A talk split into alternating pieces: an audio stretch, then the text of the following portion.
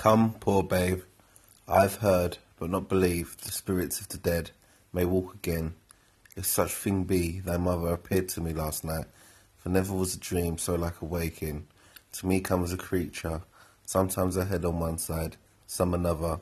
I never saw a vessel of like sorrow, so filled and so becoming, in pure white robes, that very sanctity, she did approach my cabin where I lay, thrice bowed bowed before me, and gasping to begin some speech, her eyes became two spouts, the fury spent, anon did this break from her.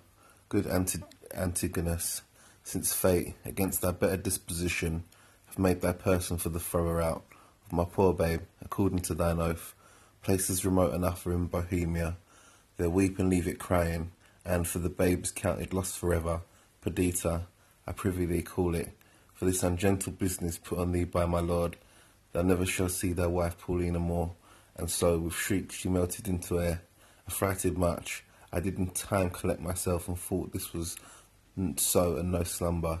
Dreams are toys, yet for this once, yet superstitiously, I will be squared by this. I do believe Hermione has suffered. I do believe Hermione has suffered death, and that Apollo would, this being indeed the issue of King Polixenes, it should be here laid, either for life or death, upon the earth of, of its right father. Blossom, speed thee well. There lie, and there thy character, there these, which may, if fortune please, both breed thee pretty, and still rest thine. The storm begins, poor wretch, that for thy mother's fault art thus exposed to loss and what may follow. Weep I cannot, but my heart bleeds, and most accursed am I to be by oath enjoined to this. Farewell, the day frowns more and more. Thou art like to have a lullaby too rough. I never saw the heaven so dim by day. A savage clamour. Well may I get aboard. This is the chase. I am gone forever.